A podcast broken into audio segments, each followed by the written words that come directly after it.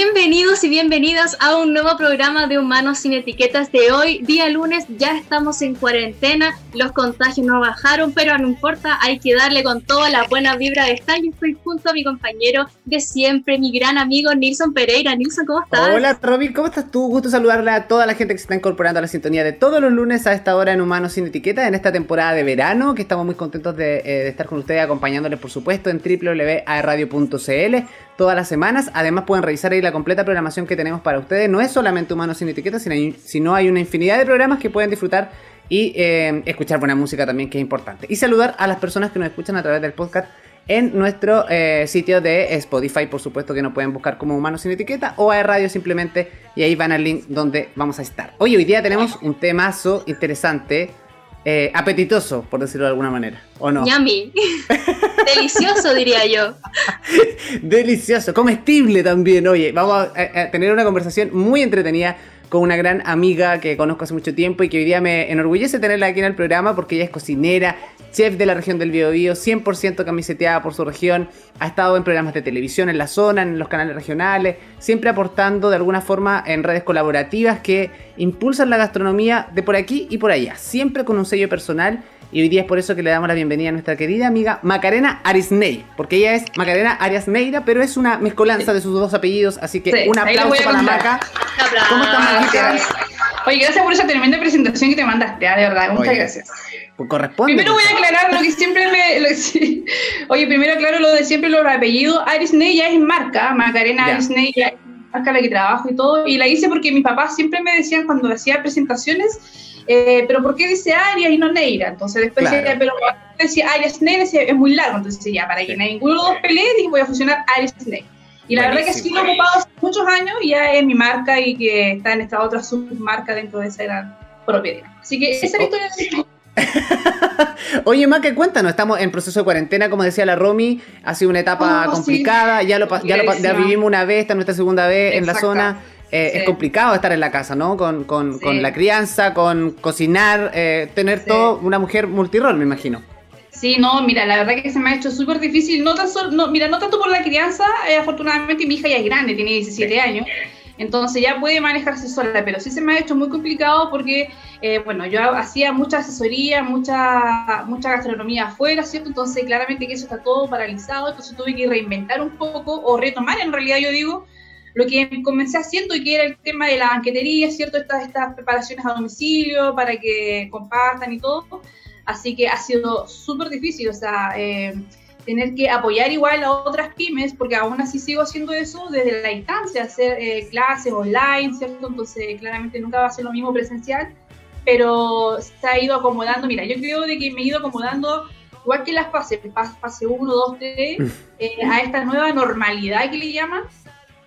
Y la verdad que ha resultado bien, pero claramente eh, no tan con la actividad a tope que yo acostumbraba a tener, digamos, a ir para Claro. allá, viajar para acá, para allá.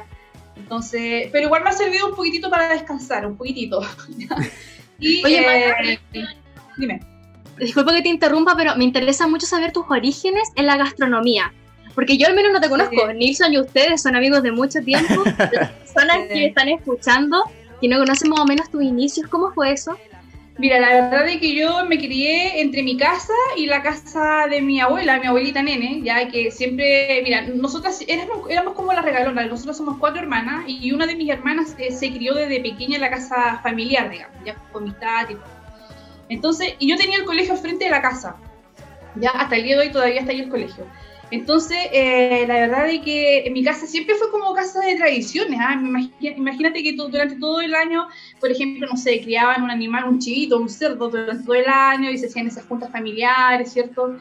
Eh, mi abuela, la verdad es que siempre eh, tenía esa cocina, no de campo, sino que yo te diría que como una cocina con tradiciones. Por ejemplo, comíamos los patrucas, el luche, el tema de eso, usaba mucho mote. De hecho, una de mis tías, mi tía Jenny, ella pelaba el mote, o sea, con esa olla gigantesca, ¿cierto? De, de, de, de greda, la grandota, de fierro, y ahí hacía la fogata. Y yo me acuerdo que había mucha huerta también, muchos árboles frutal. Y era, yo claramente la cocina o mi, o mi raíz está ahí. Ya cuando a veces me preguntan, esa, esa pregunta de repente va eh, conectada si tengo referencia gastronómico, la verdad que es súper raro porque yo no tengo como referencia gastronómico, no me rijo como en la moda de alguien, así un chef Claro. particular o una... eh, admiro sí a muchas mujeres chefs, pero no tengo así como un patrón, como modelo a seguir dentro del rubro, sino que eh, te juro de que mi cocina nace desde la experiencia pasada con mis abuelos eh, cuando era chica, porque de verdad que era fantástico. Nosotros siempre, de hecho vengo de allá, vamos siempre, es como la segunda casa, entonces eh, de hecho estábamos recordando los años que ellos ya no estaban y dije, oye, de verdad han pasado hartos años. Y eh, mi tía, por ejemplo, para la once nos hizo ese típico eh, to- eh, eh, tomate con queso. Ya, que Debajo un parrón, imagínate. Oh, Claro, por ejemplo, ejemplo, mira, justamente el tema del parrón, tienen un parrón y cuando sale esta uva lagrada, ¿cierto? Que es como Sí. la uva verde y nosotros, por ejemplo, no sé, pues con esa uva verde sacamos el jugo y, no sé, pues aderezamos la ensalada de tomate, Exacto. eh, la ensalada de mote, de quinoa. Y la verdad que es súper entretenido. Y de hecho estábamos hablando porque no habíamos hecho un mito todavía, humitas la temporada, entonces estábamos hablando de cuándo íbamos a hacer humitas. entonces, cada vez que vamos, voy para allá o vamos todos, eh, la verdad es que aparte que la cocina está abierta, entonces tienes la conexión directa. O sea, allá el centro de comando, le digo yo, es la cocina. Es la Ya, cocina. siempre todo, todo se, todo se, yo me acuerdo cuando chica de que pasábamos la, yo creo que el 90% del día metidos en la cocina. Antiguamente se daba mucho eso de que las familias eran en torno a la cocina. ¿Ya? Y ahí pasábamos todo, todo el rato. Yo de hecho hacía mis tareas, me acuerdo, en la cocina. Me retaba mi abuela, mi tía en la cocina, entonces pasaba todo ahí. Y era muy, muy entretenido. De ahí Sí. nace, digamos, mi...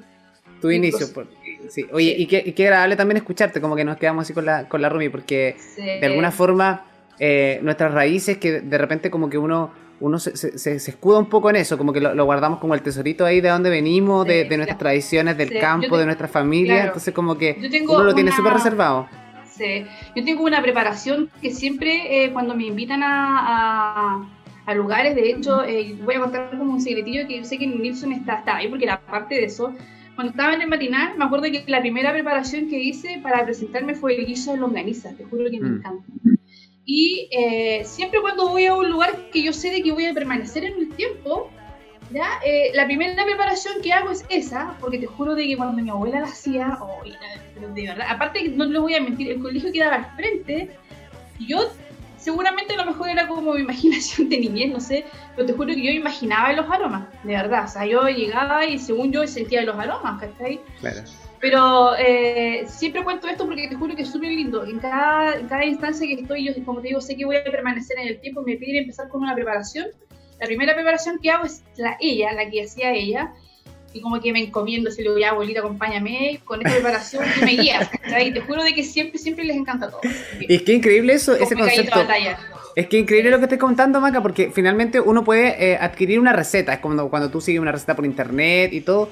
Pero hay un sello que es personal, una cosa eh, magistral que tiene una esencia particular de cada individuo al momento de cocinar. Porque puedes hacer una receta paso a paso. Pueden haber 10 personas y ningún, a ninguno le va a quedar igual. Eh, eh, ¿Sabes qué? Es increíble.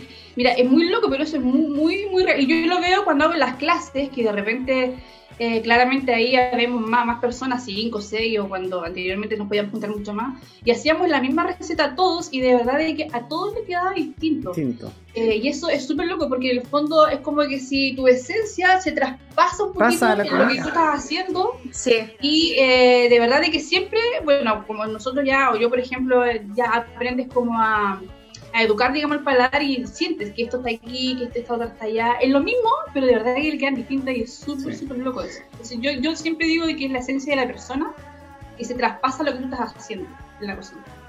Me, me interesa mucho eso que hablabas de que tu familia se juntan y comen juntos. De- deben haber como recetas familiares. Y siento que Sí. esas recetas familiares siempre hay una persona que tiene como el ingrediente secreto. Ay, Así. sí, sí. ¿Y lo no comparten o no? Sí. Yo no sé si a ustedes les gustan las algas, pero por ejemplo hay una receta de familia que es el pastel de cochayuyo. ¿Ya? ¿ya? No sé si le gusta el conchayuyo, pero yo te juro sí. que me he encontrado con mucha gente que no le gusta el conchayuyo y yo he hecho ese pastel y de verdad que les encanta. Y es un pastel que, eh, bueno, yo lo, he- lo he hecho y todo, pero siempre cuando lo hace mi tía, mi tía Eri, que es que actualmente la matriarca de la familia, de toda la familia, ya ella lo hace es picar cochayuyo, lo hace con papas fritas, ya que en ese tiempo antes eh, se hacía horneada, cortaba las papas en cubitos y las metía al horno, pero ahora las hacen fritas. ¿ya? Y eh, le, le, ponía mucho queso, muchas, hacía la salsa blanca así a, mano actual, a, o sea, mano. No, a, mano, claro, no, no usaban bechamel, comprar sobre no, sino que hacía esta salsa blanca al horno, pero es que de verdad es, es riquísimo. Y si yo te diría, oye, eh, una receta familiar que se pueda, que podamos, digamos, definirnos, yo te diría que, te juro, es el guiso de longaniza y es eh, el pastel de cochayuyo. Y lo otro es que yo me acuerdo, como te decía, que juntábamos, nos juntábamos todos, me acuerdo de que para el 18 mi abuelo cortaba las cintas, y era muy loco, te juro. Nos reuníamos todos y esperábamos las 12 de la noche, en serio, el día anterior, 17 de la noche, cantábamos la canción nacional. Mira, po. canción el nacional. Eclipse. Oye, sí, de verdad, y sabéis que mi abuelo y mi abuela, porque hacían ramada, de verdad, hacían Sí, po. ramada. Y eh, estaba la cintita que dividía la ramada de la entrada y todo, cantábamos la canción nacional y te cortábamos las cintas y así inaugurábamos la ramada, ¿cachai? Oye, pero de verdad era muy lindo, entonces, en ese tiempo, por ejemplo, en ese cuando antes de llegar al 18, se mataba, yo te decía este chancho, y comíamos el ñañachi, y hacía mi abuela la longaniza, las frieras, todo eso. Pero volviendo a la pregunta, como que me, como que me, me explayo cuando hablo de ellos, porque te juro que me encanta.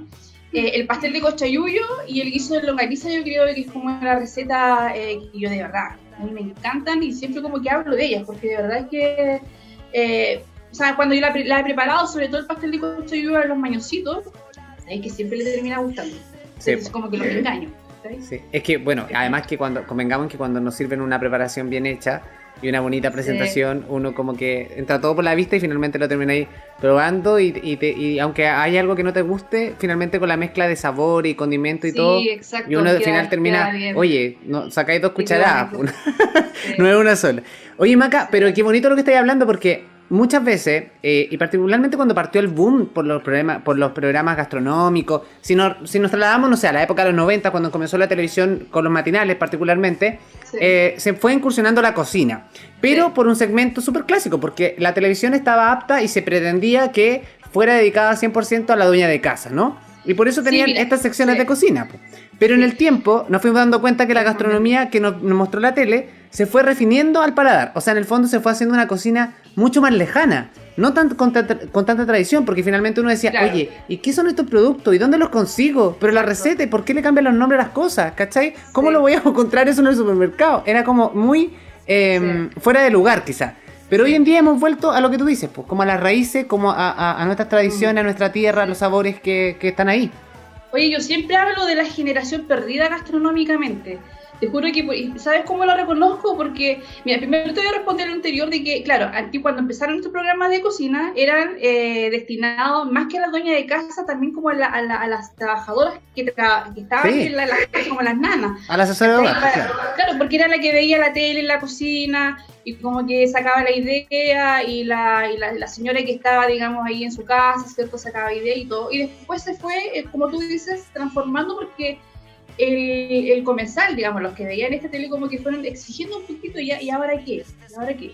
Y nosotros, los tres, yo me, eh, te, digo de los, los que vienen claramente antes que yo, empezaron a darse cuenta de que, oye, algo está pasando, uno, nos están exigiendo más, y dos, eh, tenemos que traer lo que ya estaba. Y como yo me di cuenta de eso, porque cuando yo hacía clases públicas, estas así, los cooking shows, ¿cierto? La feria gastronómica y todo, y ponte tú, hacía preparaciones que se hacían antes, años atrás, ponte tú, no sé, las pantrucas, eh, la carbonada lotina, eh, cosas de la zona, ocupar el mote, quizás no tan solo en el mote con huesillo, sino que en otras cosas, tipo de empanado, pescado frito, con otras cosas, siempre me decían, oye, esto yo hace tiempo no lo comía. Mm. Hoy hace tiempo que no probaba esto. Yo me acuerdo que esto lo comía cuando era chico.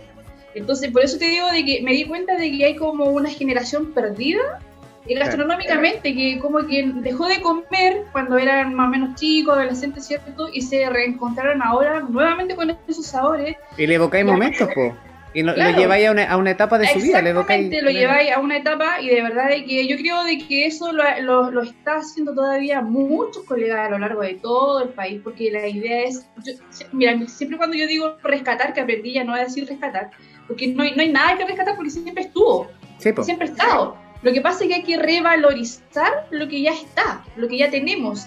Y lo que ya está y lo que ya tenemos, tenemos que convertirlo, incluso adecuarlo a los productos incluso que vienen de afuera. O sea, tomemos en cuenta de que ya no somos un país netamente chilensis, sino que ya hay muchos hermanos venezolanos, colombianos, eh, que de una u otra manera. Un, simple completo, oye, en la calle hoy un simple completo ha derivado en cualquier otra cosa, menos en un completo que conocíamos tradicionalmente. no, de verdad, o sea, eso lo encuentro súper loco. Yo, mira, yo no, no, no, no como, no comido, no, no soy así de comer como mucho, así mucho, eh, como glotona, pero sí he visto a muchos eh, amigos de que los cocineros nosotros ya tenemos que empezar a incorporar otros productos.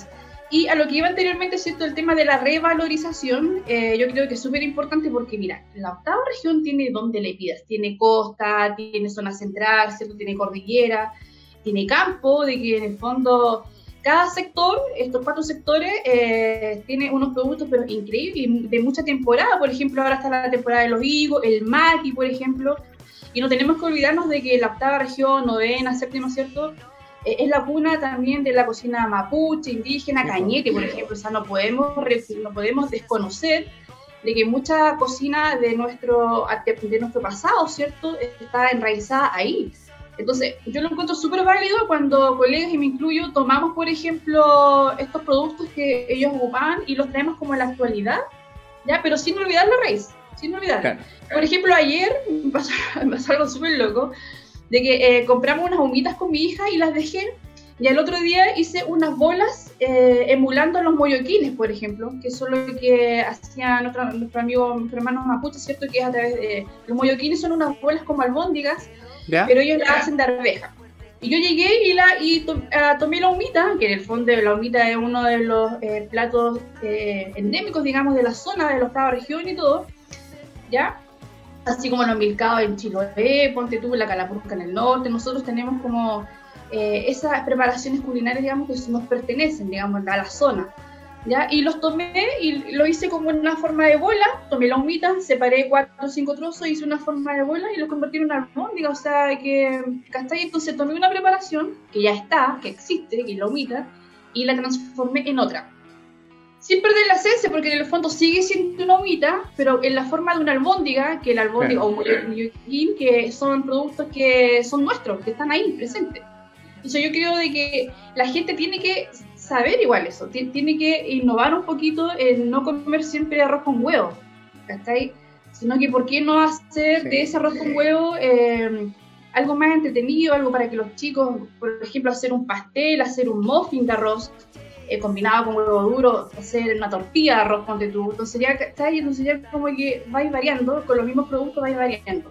Y esa es mi visión, digamos, la que ha sido durante un tiempo de poder eh, mostrarle a la gente con el tema este de, escribir en las revistas, de repente eh, las clases públicas, donde la idea es que la gente se reconcilie con lo que ya tenemos, ¿ya? y revalorice también lo que hay, ¿ya? Eh, no sé, pues, reconocer las verduras de la, de la huerta de, de, la zona Ponte de Cosmito, San Pedro, en Boca Sur, por ejemplo, que hay la, la gran parte de la huerta que se mueve en la zona de Conce viene de esos sectores, por ejemplo, ¿ya? Y estoy hablando mucho. No, súper bien. Estoy tomando nota. Yo creo que la Romy, la Romy está tomando nota. Ahí. Sí, la Romy va a cocinar en su casa, su pololo, su familia. Imagino que está tomando nota, Romy, ¿no? Sí, yo, yo soy cero de cocina, entonces por eso estoy demasiado atenta. Aparte que soy mañosa. Entonces, ¿Sí? entonces las cosas como de repente lo que tú dices, por ejemplo, ya un arroz con huevo, yo creo que si me lo hacen distinto y uno, el aspecto también tiene mucho que ver en la comida, encuentro yo. Entonces ya cuando el aspecto. El aspecto, sí. Sí, sí. Entonces, sobre todo para los ¿ah? Mira, a mí me pasa mucho, no es que de verdad, sobre todo yo he, bueno, he tenido que trabajar el tiempo porque me ha tocado mucha, y mucha gente mañoso y los, los clientes más exigentes, adivine quiénes son. ¿Los niños o no? Exactamente, sí, tú lo dijiste. Oye, los clientes más exigentes son los niños. ¿Ya? ¿Por qué? Porque ellos seguían por la vista, seguían por los aromas, sin probar. Yo estoy segura que ustedes se encontraron en un momento en decir a un niño, oye, esto no me gusta, nunca lo he probado. Pero seguía por el aspecto, por el aroma. Entonces ahí hay que hacer un juego súper eh, casi con pinzas, por ejemplo, ¿cómo, cómo, le, ¿cómo le metemos, digo yo, las verduras a los chicos? ya a los niños, porque no comen el brócoli, eh, no sé, no comen la, la zanahoria, por ejemplo, los porotos, la legumbre, muchas veces la legumbre, los porotos. Claro, entonces, ¿cómo, cómo el cocinero empezó a, a, yo te digo, de tiempo, cómo el cocinero empezó a meter eso? Eh, oye, haga- hagamos hamburguesas de lentejas, los, los niños son fanáticos de la hamburguesa, los nuggets, hagamos nuggets Mm. de, de arveja, de lenteja, eh, los muffins, ¿cierto? Eh, hagamos con verdura, yo por ejemplo hago muffins de verdura, te juro que le pongo de todas las verduras, y como una crema, así como cuando hacen una torta que, emulando la crema de arriba, por ejemplo lo hago con puré, Claro. ¿ya? Con puré, ¿ya? Y arriba, en vez de ponerle un marroquino, que debería, imaginémonos un pastel dulce versus un muffin de verdura, entonces pongo el muffin de verdura, en la crema que es el puré, y arriba le pongo un tomate cherry puré. Te juro que los cabros chicos se lo comen felices, porque lo asimilan a que es un pastel dulce, pero te juro de que la sola forma de como huele rico, eh, se ve bonito, como un pastel dulce, entonces se lo comen y lo disfrutan igual, entonces hay que ser súper ingenioso con eso. Y a los mañositos eh, también hay que, eh, no sé, po, por ejemplo, como yo te digo, el pastel de cochayuyo, hay mucha gente que no le gustan las algas, pero si lo combináis, ponte tú con un queso de cabra, con unas papitas fritas, que igual toda la gente come papas Todo. fritas. Es como, Oh, es como la preparación de, la, de las guatitas. Cuando hacen guatitas hay mucha gente que no le Sí. gusta o, o callito y lo hace con papas fritas y todo el mundo se los come. Sí, Oye, se en lo el come segundo, igual y te pasa. propongo una cosa, Maca. En el segundo bloque vamos a entregar estos tips para los, para, para esos mañositos y algunos trucos para que vayan probando nuestra rica gastronomía y se animen. Y ahora vamos a ir a la música, ¿no es cierto, Romy? Y vamos a ir a un tema musical que personalmente me encanta mucho, es que es la canción Fruta y Té de GP. Eso, no se vayan.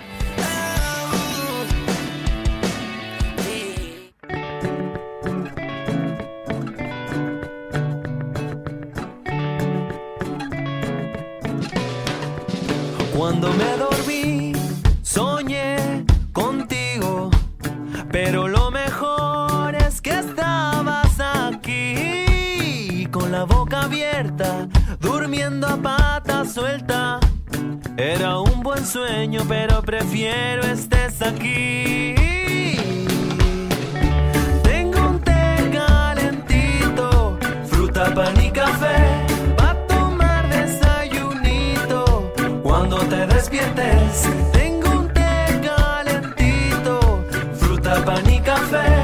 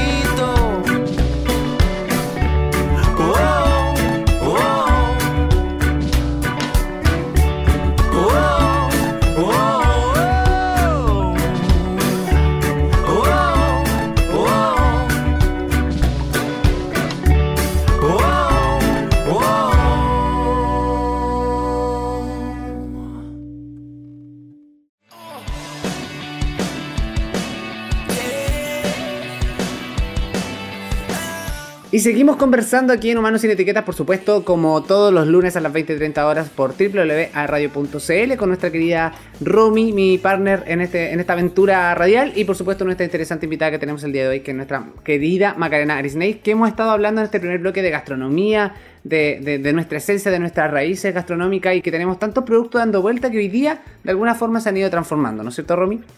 Y hablábamos en la pausa mientras escuchábamos la canción sobre el verano y cómo se ven esta nueva temporada de helados, los nuevos sabores que llegan y encuentro súper entre- entretenido porque es la diversidad, para no tener siempre lo mismo, así como chocolate, vainilla, etc. O la típica casata.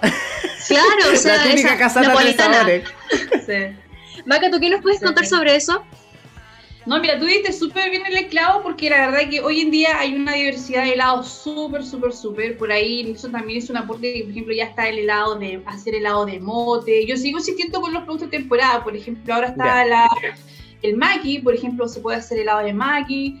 eh, no sé, de damasco, de... De ciruela. helado De ciruela, de palta, igual yo he visto heladitos de palta, ya palta, menta, jengibre, imagínate, Sí. muy, muy rico endulzado Oh. con endulzado Helado con de palta. stevia. Sí, helado de palta. Sí, es que de verdad, oye, y eso es súper importante porque, por ejemplo, nosotros podríamos hacer los helados en nuestra casa. Claramente, yo creo que todos en algún momento compraron esos helados en bolsitas. Sí, los típicos.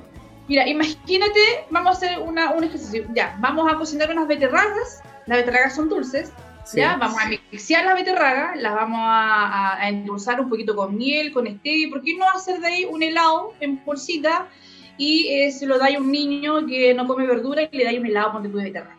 Qué exquisito. Sí, ¿por qué no ese mismo helado ponte tú de beterraga, ponerle una hojita de menta, eh, quizá un, unas hojitas de poleo? Sí, hay una... Se pueden hacer miles de cosas. O la envoltura de chocolate y la, met la metí La envoltura de chocolate, Sí. exactamente así como juegan, por ejemplo, con el plátano, la frutilla, de que le ponen chocolatito para que los chicos coman, o a veces lo- los bañan en estos eh, bolitas de, de dulces, las Mm. pelotitas, ¿ya? Y podríamos ocupar las verduras para hacer eh, helado, fusionarlos, como yo te digo, con eh, las hierbitas, por ejemplo, y va a ser súper entretenido.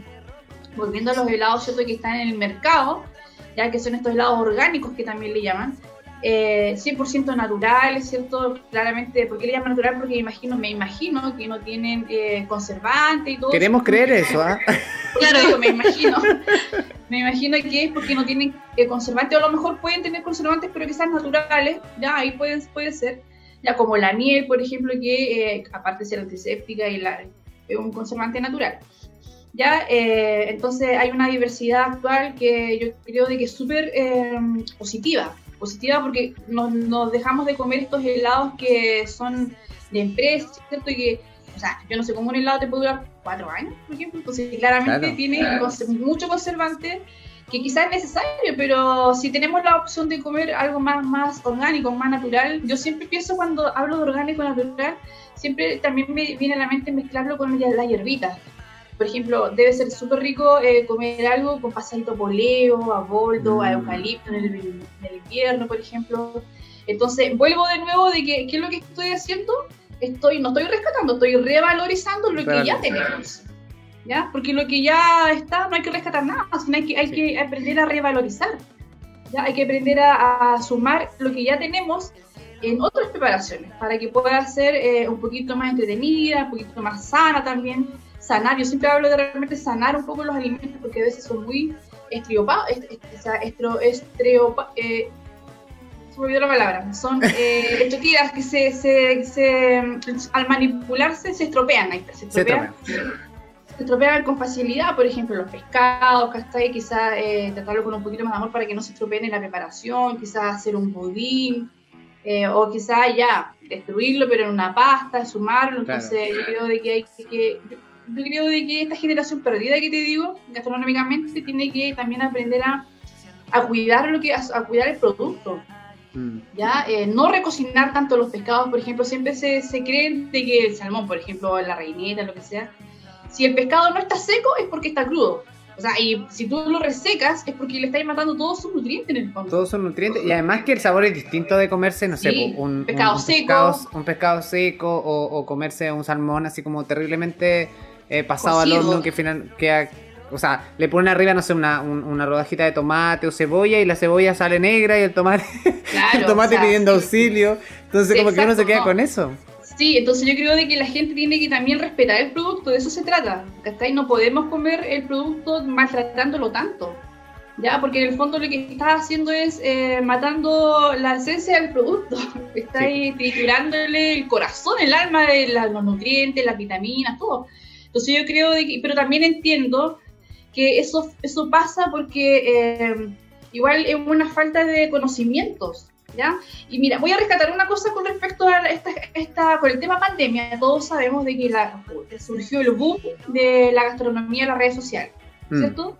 O sea, yo, yo me acuerdo que tú también estuviste un tiempo siempre Cocinando, sí. cocinando con los amigos y todo. Pero ¿sabes lo que lo positivo que rescato de eso? Es de que eso le da la posibilidad a la persona que no puede pagar por un curso, que no puede eh, quizás ir a un instituto a cocinar y todo, le da la posibilidad de poder aprender. Sí. Pero yo siempre le digo a los colegas de que si vamos a enseñar, también enseñemos de una forma sencilla y práctica. No, porque, por ejemplo, si yo le yo hay una señora, que un caballero que me está mirando que tiene 60, 70 años, no sé, 80 años, y yo estoy haciendo una receta con mucho tecnicismo, eh, tampoco no, o sea, no sirve de nada. Pero si le digo, una "Corte cocina distante, po. una cocina Claro, más lejana. más- más, corten parmentier, poche, esto a tanto, no va a entenderme nada. Entonces la idea también es hacer esa cocina, si yo quiero colaborar para que mi, o educar, entre comillas, un poquitito a mi comensal, a mi, a mi- a mi- al público, digamos, también seamos un poco más humildes, digamos, en poder enseñar eso. No ser tan, eh, tan eh, detallista, porque la idea es de que la persona aprenda. Yo eso sí valoro, rescato, de que yo sé que hay muchos, muchos, muchos que han aprendido en esta cuarentena a cocinar y han cocinado bien. Sí. Y por ende Y eso también... Y es como el acercamiento, Maca, porque, bueno, tú, tú me mencionabas cuando yo, cuando yo decidí como cocinar también y me dio el afán. Yo antes no cocinaba nada. Y te, te digo oh, así, viví solo un tiempo con mi hermano, con mi primo. Pero yo no cocina, era el típico que cocina, cocina, cocina muy rápida, ¿cachai? Y como que comía rico los fines de semana porque viajaba al campo y mi mamá era igual que tu familia. Entonces, y ahí como que me reencontraba con esta gastronomía tan de casa. Y en la semana comía por aquí y por allá o, o trataba de buscar picadas que fueran relativas Claro. a, a lo que yo a, lo- a la comida casera que me gustaba comer. Pero eh, la intención salió en el fondo de que cuando yo me reencanté con la cocina fue como un ciudadano común y corriente como yo, que no tenía la intención de, de cocinar y se enamoró de la cocina, ¿cachai? Sí, Y como que, oye, y con, y con cosas pequeñas y simples podrías Sí, cocinar en tu casa. creo- Entonces creo que eso se provoca. Sí, yo creo de que es súper válido, porque insisto, o sea, eso le da la oportunidad de revalorizar lo que Mm. tienes. Yo estoy segura de que tú viste con mucho más aprecio un tomate, un brócoli, porque Sí. viste de que no tan solo podías hacer una ensalada con un brócoli o con Claro. una o con una zanahoria, sino que O con el menos o, con- o tan simple como, como nació mi idea con el, ma- el tan eh, menospreciado jurel. ¿Cachai? Que todo el mundo Claro, jurel así sí, como. sí. Y se le viene a la mente el típico jurel con tallarines que a nadie le gusta. Pero ¿cachai? eso tiene que ver también, yo creo que con la creatividad que quiere la persona y la capacidad como de mo- motivarse y decir, ya, sabéis que me aburrí Sí, de comer pero por eso te mismo". digo, esa Sí, pero- motivación de creación también eh, afortunadamente te la dan estas oportunidades que tiene el Mm. público de ver las recetas gratis, porque insisto, o sea, yo encuentro que eso es súper válido, ya está súper bien porque la gente aprende y ahí me di cuenta de que la gente quiere aprender a cocinar. Sí, Ya- y ahí te das cuenta de que también el comensal, por eso está exigente. ¿Cachai? ¿No? Por eso exige más, porque sabe de que hay más cocina, hay más gastronomía, de que hay más producto, o de que con ese producto que mi abuela cocinaba se puede hacer otra cosa, entonces se Sí. pone más exigente y eso es válido. Sí. Ya, Pero es y ahí, válido. ahí está, y ahí está el enganche, pues, Maca, porque tú atra- a- captas la atención como lo mismo que estamos hablando antes, cuando tú le evocas un momento con una comida que yo quizás comía en, en mi infancia. Y te quiero llevar un poco también la temporada de verano que estamos viviendo ahora, el tipo de ensalada. La gente piensa Claro. que lo puede, puede alinear la ensalada con el típico aceite y limón, que era un clásico, pero existe el vinagre de manzana, el Ahora, vinagre de sí. vino, el agraz, eh, Sí. eh, con eh, manzana Sí. verde. Insisto, por ejemplo, hay vinagre de frutilla, que el otro día tuve una actividad y me regalaron un vinagre de frutilla, eh, manzana verde también puedes... eh, oye, hay unas hojas que yo estoy segura de que más de alguno la tiene en su patio y no, no la sabe reconocer, que es el vinagrillo. Ya, son hojas que crecen vinagrillo y esas son, es como casi una maleza que crece en tu casa, si hay humedad en un cerro, ponte tú cerca de por ahí te puede crecer. Y esta hoja tú la aderezas, perdón, la pones en una, en una mini piper, eh, te la vas a hacer una pastita, ¿cierto? Después la vas a, a, escribir y te va a salir una, es como una vinagre, hacer como un vinagre de manzana, muy similar. ¿Ya? Entonces, como tú dices, ¿cachai? No tan solo hacer eh, o aderezar la ensalada con el limón y el, y el aceite, sino que hacer, hacer cosas, o sea, por ejemplo, fácil, colocar vinagre, eh, aceite, mezclar y ponerle romero, ponerle un poquito de chafú, ponerle un poquito, insisto, mira, ponerle un poquito de menta, rayarle un poquito de jengibre y hacerte una ensalada de, de quinoa mezclada con durazno o con piña. Eso, eh, mezclar los vegetales. asado, con tomate cherry asado. Entonces, ¿qué pasa de que ya tienes una súper ensalada? ¿cachai? Ya no es la típica ensalada de lechuga o la de repollo o la de repollo rallado, no, sino que ya mezclar. Entonces, eso, yo, insisto, yo creo de que eh, la gente tiene hambre de saber más de cocina y eso lo encuentro súper, súper válido. Y eh, si, me, si, si me permitieran que te den un consejo así como a mis colegas de que, claro, háganlo súper bien, pero traten de hacerlo de una forma también sencilla y que la gente aprenda, no que en el fondo le Claro. dejemos dudas, eh, que, que aprenda, porque no sacamos nada con hablarle de tecnicismo si la gente no sabe lo que le está hablando. Y, tiene, y está en su derecho en no saber, si en el fondo no saben de cocina, entonces están en su derecho de preguntar y de no saber. Si yo le hablo con mucho tecnicismo, claramente que no me va a entender nada, porque entonces en el fondo lo que estoy enseñando no sirve, porque la idea, si yo quiero de corazón que la gente aprenda, eh, hagámoslo de una forma sencilla para que todos puedan disfrutar y combinar y todo. Por ejemplo, en ese sentido, a mí me pasa algo que yo contaba que en verdad no cocino casi nada.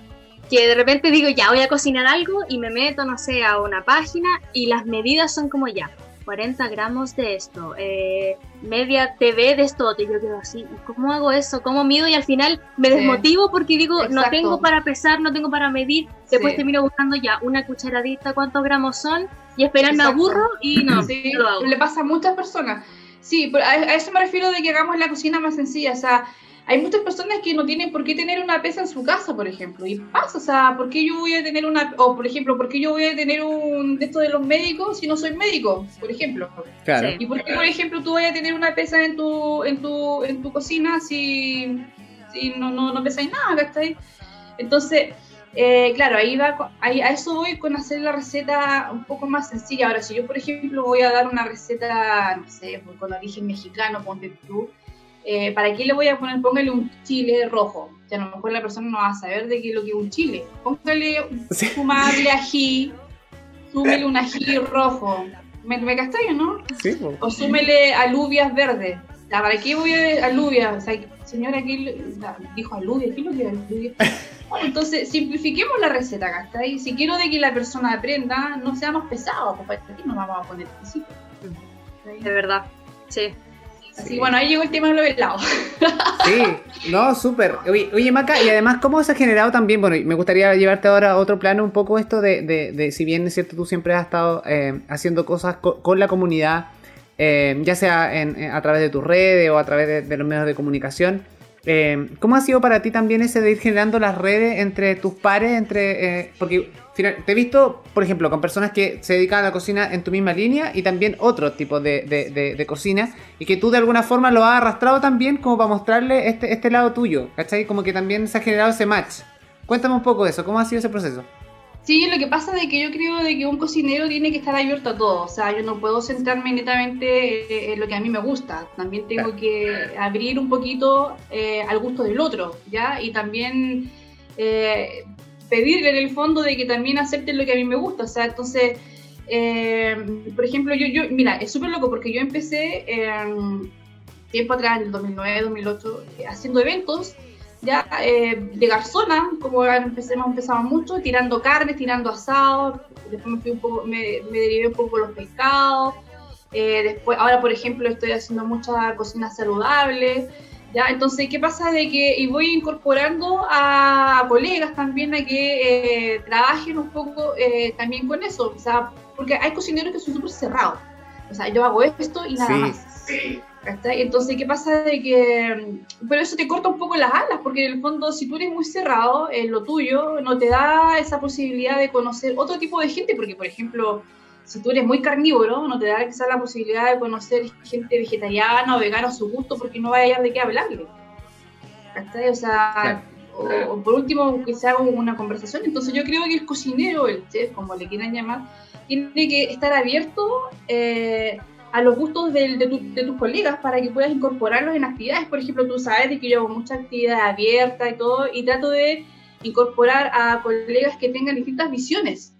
¿Ya? Porque la idea es de que esas visiones al fusionarse eh, puedan, eh, la gente la pueda recepcionar, la pueda, porque el público, tú tenés público diverso, ya es como tú cuando tienes un restaurante, tú tienes todo tipo de comensales. Entonces tú, por ejemplo, claro, si bien es cierto que están estos restaurantes especializados en algo, pero también están los, los restaurantes eh, más abiertos, que tienes que cubrir todas las necesidades de tus comensales. Sí, pues. Entonces para eso eh, tienes que ser un cocinero que tiene que, que- que buscar varias aristas y claramente quizá a lo mejor especializarte en algunas como los pasteleros, los cocineros, etcétera, los veganos, no sé, los, por ejemplo ahora está no el boom, pero yo creo que es necesario aprender mucho eh, de la cocina, ponte tú, diabética, ¿ya? Mm.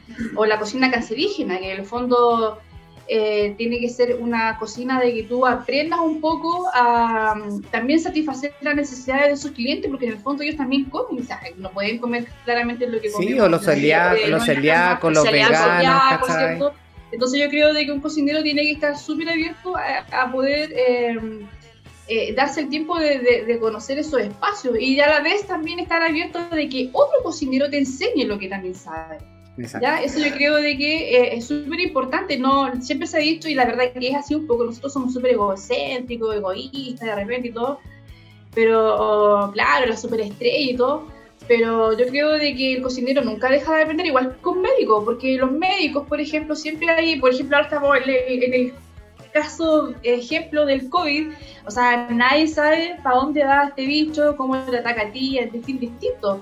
Entonces, bueno, quizás el ejemplo es súper extremo, pero es así, o sea, un médico nunca deja de aprender y un cocinero tampoco, porque si yo, por ejemplo, ahora nosotros, yo creo, y te lo digo honestamente, yo me siento en la obligación de aprender un poco más de la cocina venezolana, colombiana, porque veo de que mis, eh, mis hermanos de otros lados están llegando a mi país y están exigiéndome de que ellos también tienen derecho a comer, ¿cachai? O sea, Sí, no, puede- no- no podemos nosotros ser egoístas y, y vender solamente lo que a nosotros nos gusta como chilenos y ahí en castellanos no, o sea, tenemos que abrir un poquito esa mentalidad, mis colegas también, hay que, eh, tenemos que satisfacer también la gastronomía de la gente que viene llegando, y en este caso son nuestros hermanos, ¿cierto?, que vienen de afuera, de países Sí. vecinos. Y además que tanto con el tema de los emprendimientos, ¿no? Porque generalmente cuando Sí. llega gente de afuera, el típico eh, food truck de la esquinita, el carrito, que, o, o- o estas pequeñas pymes que se han instalado con, con Sí. dulces tradicionales de sus países, comida rápida también de sus países, y son sabores distintos con productos que muchas veces Sí. encuentran acá mismo.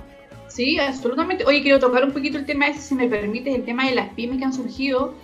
Eh, estas, estas pequeñitas pymes de la señora, el amigo, Mm. ¿cierto? Que tú te das cuenta de que este tema de pandemia dejó de ver do- dos o tres temas que, que para mí son súper fuertes. Uno, bueno, la gastronomía, todos sabemos de que está pasando por un proceso súper complejo, Súper muy, muy complejo, ya, o sea, estamos liquidados prácticamente en los que tenemos los locales y todo eso por la- el tema sanitario pero también le dio la posibilidad a otras personas a eh, poder sobrevivir a través de la gastronomía. Porque yo tengo conocido, y te juro de que yo me dedico un poco a eso también, me, me, me llaman y todo, de que la persona, no sé, pues la señora que trabajaba en una oficina, eh, a raíz de que su empresa quebró, no sé, o está la chola, no sé, está suspendida, tiene que hacer algo para sobrevivir, o sea, entonces, y se evocaron a estas pequeñas pymes ya eh, de cocina y por eso te digo de que es súper importante de que cuando nosotros eh, enseñemos a través de las redes sociales sea eh, con responsabilidad porque hay personas que nos ven y a raíz de lo que tú le enseñas hacen su pyme Mm. Sí. entonces es súper responsable eh, hacerlo bien por eso te decía de que eh, hay que hacerlo de una forma sencilla y clara y siempre recalcar en este tema, eh, ahora claramente más que nunca, el tema de la higiene, los productos y eh, valorizar lo que tiene, porque en el fondo tú te das cuenta de que hay mucha gente que ha sobrevivido gracias a la gastronomía, o sea, me refiero netamente a las pymes. Si me voy al otro extremo, eh, hay mucho colega que ya decidió trabajar solo porque los restaurantes donde estaban no lo echaron, están cerrados. Y además que hoy día, hoy día- hoy día, Maca, hay, que mil, de- hay mil formas de distribuir tu producto cuando tú eres eh, emprendedor, porque tenías el delivery o cuando eh, Sí. cocinas en tu propio departamento y hay La- 100 por ejemplo, familias las más. comunidades, por ejemplo, yo vivo en un edificio donde hay comunidades en Facebook y ponte tú, yo de repente publico, digo ya, les voy a publicar en mi grupo de Facebook, que es la comunidad del edificio, eh, vecinos, hoy día tengo tal cosa, y eso te sirve también. Oye, Y yo Maca, creo que mucha gente lo ocupa. Vamos a seguir hablando de esto que está súper interesante, las pymes, las pymes, las pymes, Las pymes. esta- las pymes, esta nueva normalidad y también todo lo que fue el efecto pandemia en la gastronomía, pero vamos a ir a una pausa musical. Vamos con la canción Que bailen de Cami con Alba.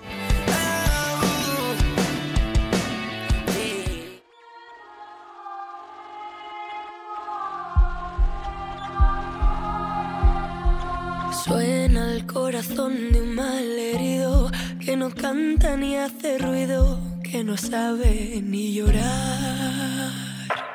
Guardo la palabra en mi vecino, un abrazo adolorido, va quemando cielo y mar.